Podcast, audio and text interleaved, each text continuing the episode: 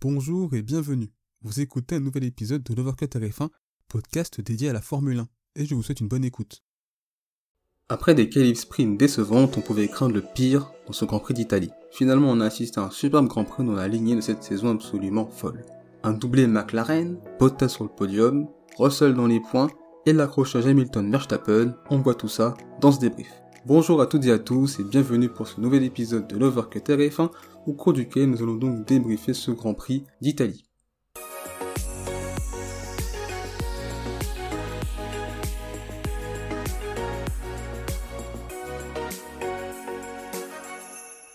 On va tout d'abord évoquer cette bataille pour la victoire, et ce sera donc l'occasion de voir comment Daniel Ricciardo s'est imposé, et a donc permis à McLaren d'obtenir sa première victoire depuis le Grand Prix du Brésil en 2012, et comment McLaren s'est offert son premier doublé depuis le Grand Prix du Canada en 2010. On évoquera également les courses de Valtteri Bottas et Sergio Perez, notamment par rapport à la deuxième partie de course, de même qu'on évoquera également Lewis Hamilton et Max Verstappen, très rapidement, tout en précisant que j'évoquerai le crash entre les deux pilotes dans une partie à part, en dernière partie du débrief. Eh bien, pour cette bataille pour la victoire, le moment clé a été le départ, puisque c'est à ce moment-là que Daniel Ricciardo parvient donc à prendre la tête de la course, puisqu'il est l'auteur d'un meilleur départ par rapport à Max Verstappen. Entre-temps, Lewis Hamilton parvient donc à passer Lando Norris, il tente alors de dépasser Max Verstappen au virage 3 par l'extérieur, le pilote néerlandais est à l'intérieur, ferme la porte, ce qui contraint donc le pilote britannique à couper le virage, et se fait donc repasser par la suite par Lando Norris, cette action j'en parlerai plus tard. Très vite, au fil des tours, ce quatuor se divise en deux groupes. Tout d'abord, le premier groupe constitué de Ricciardo et Verstappen et le second de Norris et de Lewis Hamilton, qui seront séparés durant ce premier relais jusqu'à 5 secondes. Comme on avait pu le voir lors de la qualification sprint, la McLaren est tout simplement injouable et impossible à doubler en ligne droite. Malgré le DRS utilisable pour les deux prétendants au titre, ils sont dans l'incapacité d'être une réelle menace au pilote McLaren.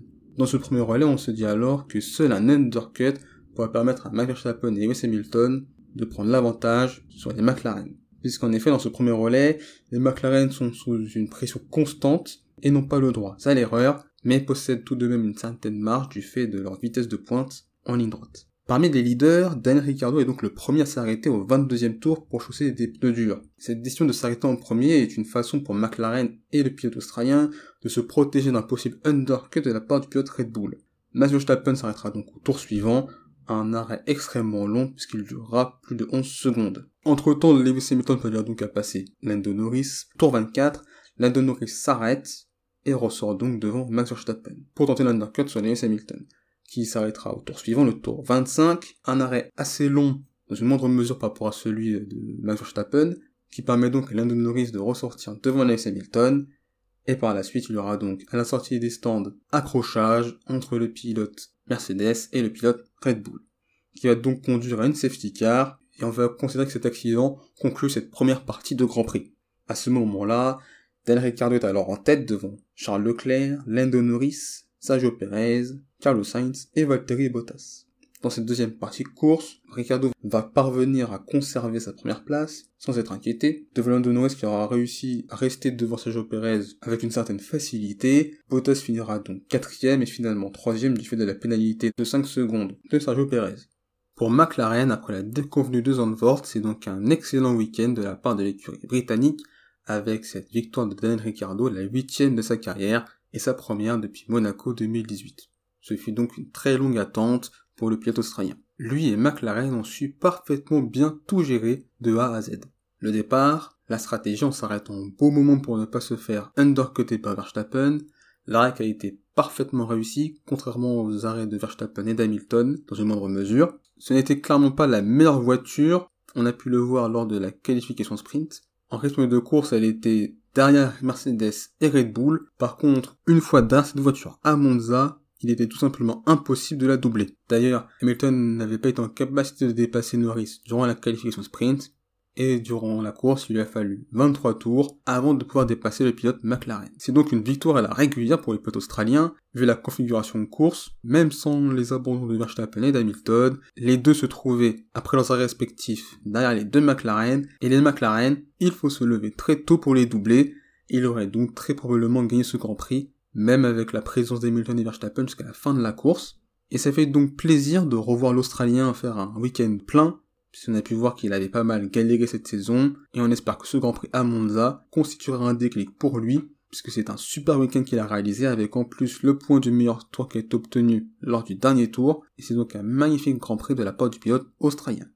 Pour Lando Norris qui finit donc deuxième, c'est aussi une très belle course de la part du pilote britannique. Il est certes pas l'auteur d'un superbe départ puisque Lewis Hamilton le passe, et que par la suite il profite donc du contact entre Hamilton et Verstappen au premier tour pour récupérer sa troisième place. Il fait par la suite deux très bons relais. Certes, il est en termes de rythme un ton en dessous de Ricardo. Il cède face à Lewis Hamilton en fin de relais. Et sur son second relais, il est l'auteur d'un très beau déplacement sur Charles Leclerc. Et après, il reste à une bonne distance de Ricardo, sans que Perez soit pour lui une réelle menace. Sur ce week-end, c'est donc 45 points qui ont été obtenus par McLaren, qui se rattrape donc par rapport au dernier Grand Prix à Zandvoort et repasse donc devant Ferrari à la troisième place du classement constructeur. Ce doublé symbolise le renouveau de McLaren récompense l'immense travail qui a été réalisé par cette écurie depuis 2019. Puisqu'il faut se rappeler tout de même qu'en 2018 la situation est absolument catastrophique, c'était l'une des plus mauvaises voitures, elle se trouvait en fond de grille et c'était très très difficile. Et depuis, McLaren a très bien travaillé et bossé, et on voit aujourd'hui le résultat de ce travail et on espère qu'ils vont poursuivre sur cette dynamique. À la troisième place, on retrouve donc Valtteri Bottas, et pour moi c'est le meilleur Grand Prix de Valtteri Bottas cette saison. Première place en qualification, la victoire lors de la qualification sprint, et en course il passe donc de dernier au podium. On a donc retrouvé un très bon Valtteri Bottas, et il a su remonter alors qu'en 2020 en Italie, il galérait à dépasser alors que la Mercedes était plus dominatrice que cette saison. On a l'impression que l'annonce de son départ de Mercedes plus le fait qu'il sait qu'il restera en Formule 1 l'an prochain l'a en quelque sorte libéré et on attend donc la confirmation en Russie sur l'une de ses pistes fétiches, c'est là en F1 où il a gagné pour la première fois en 2017 et c'est également là où il a gagné son dernier Grand Prix en 2020. On passe maintenant à Sergio Perez qui finit donc cette course à la cinquième place alors qu'il est pourtant le troisième pilote à avoir franchi le drapeau à damier.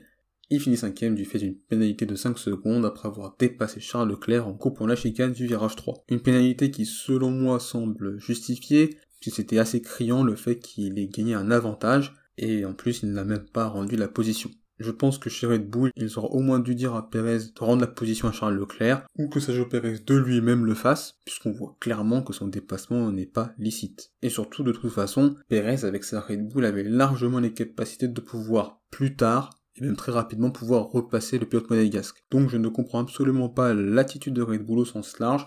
Après on peut se poser la question, est-ce que la FIA aurait dû imposer à Red Bull de suite de rendre la place à Leclerc, vu que pour un grand nombre de personnes cela semblait être évident, eh bien je pense que oui, ce serait bien que la FIA puisse systématiquement dire à, chaque équipe, ok il s'est passé ça, donc là tu dois rendre la position. Mais d'un autre côté, on peut se retrouver dans des cas où c'est moins flagrant, et dans ces situations-là, problème pourra leur subvenir, et les commissaires de course ne seraient alors pas dans la capacité d'avertir les équipes dans un délai rapide. Malgré tout, par exemple, à Bahreïn, Red Bull avait dit à Max Verstappen de rendre la position à Lewis Hamilton, et là pour Perez, alors que cela semblait être encore plus flagrant, cela n'a pas été le cas, et c'est ce que je trouve très étonnant. En effet, je pense que les écuries doivent aussi avoir du bon sens dans ce genre de situation, et ça fait tout de même des points perdus par Red Bull face à Mercedes, dans cette lutte pour la première place au classement constructeur, et c'est donc dommage, car j'estime que c'était évitable et que Red Bull aurait dû prendre les devants et anticiper la situation, et rendre de suite la position à Leclerc, puisqu'on le sait, la Red Bull était largement au-dessus de la Ferrari,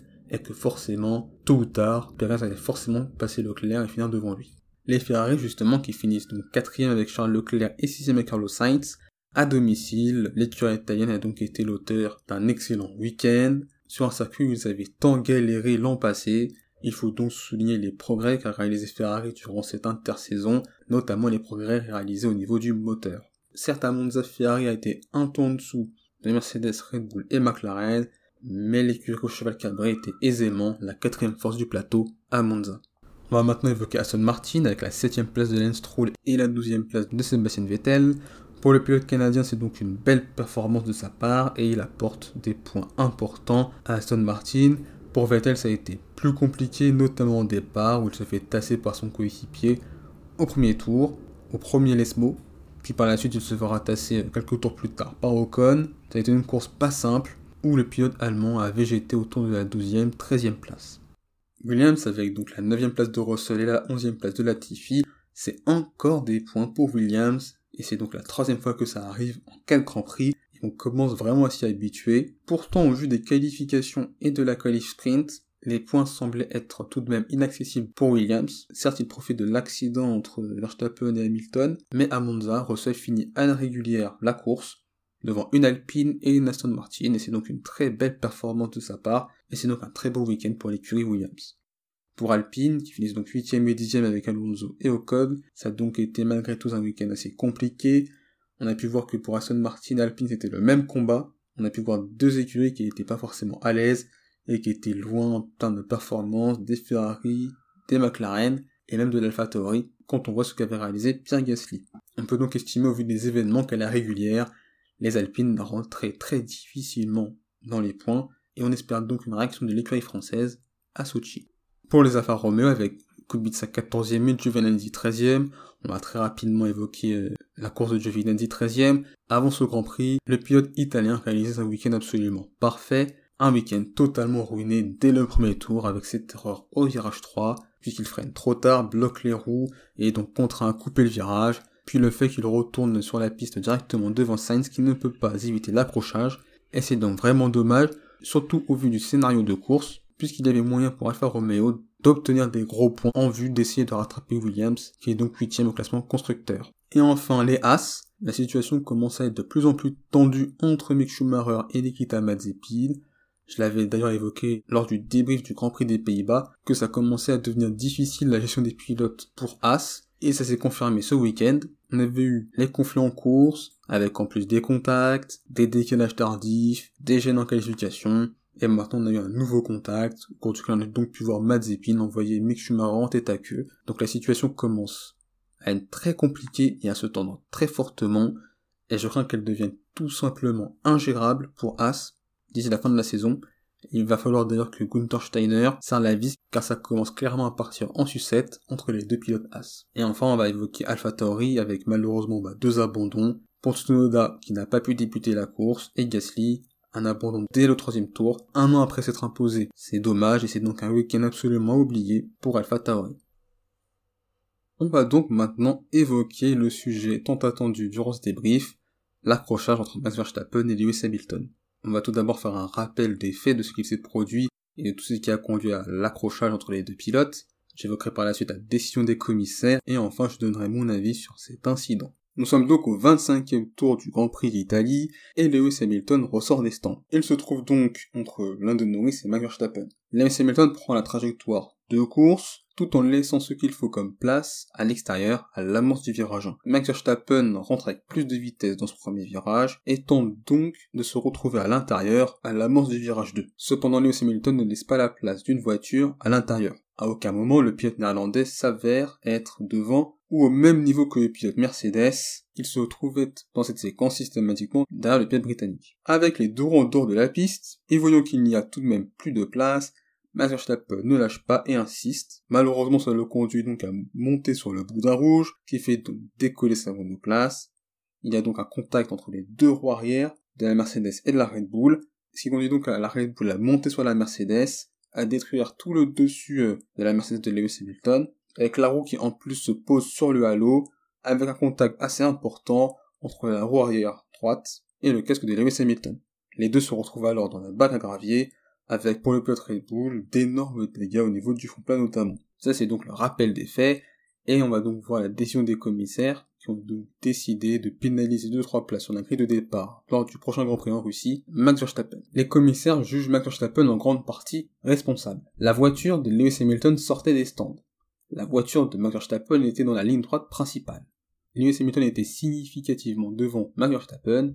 Max Verstappen a freiné tard et a commencé un dépassement aux côtés de Lewis Hamilton, même si à aucun moment de cette séquence, Verstappen ne s'est retrouvé plus loin que juste derrière la roue avant de Lewis Hamilton. Pendant l'audition, Max Verstappen a affirmé que la cause de l'incident provenait du fait que Lewis Hamilton avait ouvert le volant après le virage 1 et l'avait tassé vers la corde du virage 2. Hamilton a affirmé que Verstappen avait tenté de le doubler très tard, il aurait dû lâcher tôt ou tard, ou en tournant à gauche derrière le vibreur. Les commissaires ont observé sur les caméras de surveillance que Lewis Hamilton empruntait une trajectoire d'évitement, même si sa position a fait que la voiture 33 est allée sur le vibreur. Mais de plus, les commissaires ont donc observé que Max Verstappen n'était pas du tout à côté de Lewis Hamilton, jusqu'à ce qu'elle entre dans le virage 1. De l'avis des commissaires, cette manœuvre a été tentée trop tard par le pilote de la voiture 33 pour bénéficier du droit d'avoir la place. La voiture 44, autrement dit Lewis Hamilton, aurait pu s'éloigner davantage du vibreur pour éviter l'incident, mais les commissaires estiment que sa position était raisonnable et que le pilote de la voiture 33, autrement dit Max Verstappen, est en grande partie responsable de l'incident. Pour prononcer la pénalité, les commissaires insistent sur le fait qu'ils n'ont pris en compte que l'incident en lui-même et non ses conséquences. Ça c'est donc la décision qu'ont donc pris les commissaires. Alors tout d'abord le premier élément que je voulais mentionner, eh bien c'est un grand merci au Halo, car sans cet outil sur la voiture d'Hamilton, les conséquences auraient pu être absolument dramatiques pour le pilote anglais. Puisqu'en effet on a pu voir la roue arrière droite qui s'est donc posée sur le halo, et on a donc également pu voir un contact entre la roue et la tête de Lewis Hamilton. Et il est donc important de mentionner les progrès qui ont été réalisés en termes de sécurité en F1, avec notamment l'introduction du halo. Alors mon avis sur cet incident entre les deux pilotes, mon opinion c'est que c'est un incident de course, dans lequel s'il y a une responsabilité à mettre entre les deux pilotes, je la mettrai plus sur Max Verstappen que sur Lewis Hamilton. Je suis donc globalement d'accord avec les commissaires sur la responsabilité de l'incident. J'évoquerai plus tard euh, mon avis plutôt sur la pénalité. Alors effectivement, on peut considérer, et ça c'est, on le voit euh, à l'image, oui, ça c'est clair, Lewis Hamilton ne laisse pas de place à l'intérieur à l'amont du virage 2. Après, on peut considérer, comme l'ont dit les commissaires, qu'il était systématiquement devant Max Verstappen, et qu'il était donc dans son bon droit, et qu'il avait le droit donc de prendre cette trajectoire. On a d'ailleurs pu le voir au premier tour, euh, lorsque Max Verstappen à l'amorce du virage 3 était donc à l'intérieur et Lewis Hamilton à l'extérieur, on voit effectivement que Max Verstappen ne laisse absolument pas de place, et je trouve ça assez logique qu'il laisse pas de place, et que cela a conduit donc Lewis Hamilton à couper le virage. On peut considérer que dans cette situation, à la place d'Hamilton, Verstappen aurait peut-être forcé le passage et tenté euh, de s'immiscer dans un espace qui n'existe pas. Et moi je considère effectivement que le pilote néerlandais est un pilote ultra talentueux, mais que cependant, il n'accepte pas le compromis. On a pu voir par exemple que Lewis Hamilton accepte ce compromis par exemple en Espagne. On l'avait également vu bah, dans ce premier tour à Monza. Max Verstappen, à mon sens, n'a pas fait l'effort d'éviter une situation évitable. Ce que je veux dire, c'est que Max Verstappen aurait pu ne pas tenter quelque chose qui semblait être très compliqué, et aurait pu accepter le compromis de se dire, il va pas laisser la place, j'insiste pas, j'essaie d'être patient, de voir si plus tard je peux le passer. Et d'ailleurs, le second élément qui, pour moi, montre tout de même cette responsabilité de Max Verstappen dans l'incident, c'est la communication de Red Bull. On avait pu voir que Red Bull avait été très vindicatif envers Lewis Hamilton à Silverstone, puisqu'on évoquait tout de même lors de l'accrochage entre les deux pilotes, on parlait pour Lewis Hamilton de suspension de Grand Prix, de disqualification. Là, chez Red Bull, en termes de déclaration, c'est le calme plat, où on parle tout de même, Christian Horner a évoqué le fait que c'était un incident de course, et je pense que pour moi, le fait que Red Bull soit assez calme, il s'enflamme pas, il cherche pas à attaquer Lewis Hamilton, ça traduit tout de même quelque chose dans les responsabilités de Max Verstappen dans l'accrochage. Ça ne veut pas forcément dire que il est totalement responsable, Max Verstappen, et ça ne veut pas non plus dire que Lewis Hamilton est totalement innocent, mais ça veut dire que les deux ont leur tort, mais que je pense que Max Verstappen est tout de même plus en tort à mon sens que Lewis Hamilton, puisque Lewis Hamilton est dans son bon droit de ne pas laisser la place, comme Verstappen l'avait fait au premier tour, et que Max Verstappen doit agir en conséquence, et ne pas chercher à insister dans un trou de souris, et c'est justement ce que les commissaires évoquaient dans le fait qu'il ait tenté cette manœuvre trop tard, puisque les commissaires évoquaient le droit d'avoir la place. Selon eux, Max Verstappen a, tout guillemets, forcé le passage dans l'unique objectif d'avoir le droit d'avoir la place. C'est exactement mon point de vue sur ce qui s'est passé durant cet accrochage. Et mon opinion, du coup, c'est qu'en forçant le passage juste pour avoir ce droit d'avoir la place, une place qu'il n'y avait pas, eh bien je pense qu'il aura dû soit ne pas insister, soit couper la chicane. On a vu en course plein de pilotes, quand ils savaient qu'ils ne pouvaient pas prendre le virage 2, couper la chicane. On a vu Leclerc le faire par exemple en course face à Bottas. On a vu plein d'autres pilotes euh, faire ça en course, donc il aurait également pu le faire. Mais comme je l'ai dit au tout début de mon avis, je considère que c'est un incident de course dans lequel, à mes yeux, Max Verstappen est plus responsable que Lewis Hamilton. C'est mon opinion et je pense que chacun a le droit d'avoir son avis dessus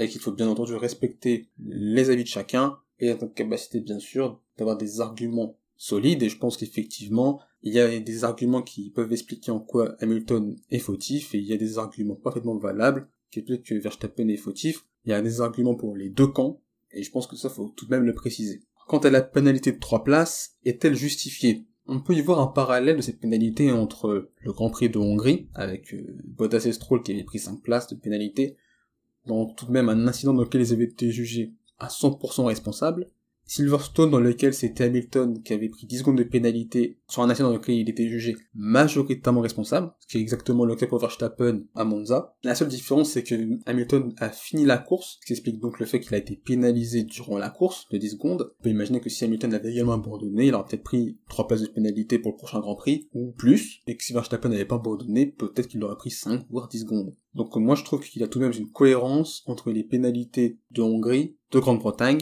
et que par rapport à Verstappen, il y a tout de même une cohérence qu'il faut souligner, puisque cette pénalité de Verstappen est dans la lignée de ce qui s'était passé, pour les deux Grands Prix que je viens d'évoquer. Et on peut effectivement considérer que dans le cadre où deux pilotes abandonnent, dans un incident dans lequel un pilote serait en grande partie responsable, ça me semble pas délirant que ce pilote soit sanctionné d'une pénalité. Et je pense que ça aurait été le cas d'ailleurs pour Hamilton, dans la même situation euh, à Silverstone, si Hamilton n'avait pas fini la course, et ça avait d'ailleurs été le cas en Hongrie pour Bottas et Stroll. Donc les pénalités me semblent à mes yeux être justifiées. Et vous Qu'avez-vous donc pensé de ce Grand Prix? Quels sont les tops et déceptions de ce Grand Prix? Quelle est votre opinion au sujet d'ailleurs de cet incident qui a eu lieu entre Max Verstappen et Lewis Hamilton? Qui pour vous est le principal fautif? Ou est-ce simplement un incident de course? N'hésitez pas à partager votre avis en commentaire et sur mes réseaux sociaux, à la fois sur Instagram et Facebook. Il suffit juste de taper l'Overcut RF1 et vous me trouverez. Si cet épisode vous a plu et que vous êtes toujours là à m'écouter jusqu'à la fin, n'hésitez pas à liker cet épisode, à le partager et à vous abonner. On se retrouve très bientôt pour un prochain épisode. D'ici là, portez-vous bien, je vous souhaite le meilleur. Salut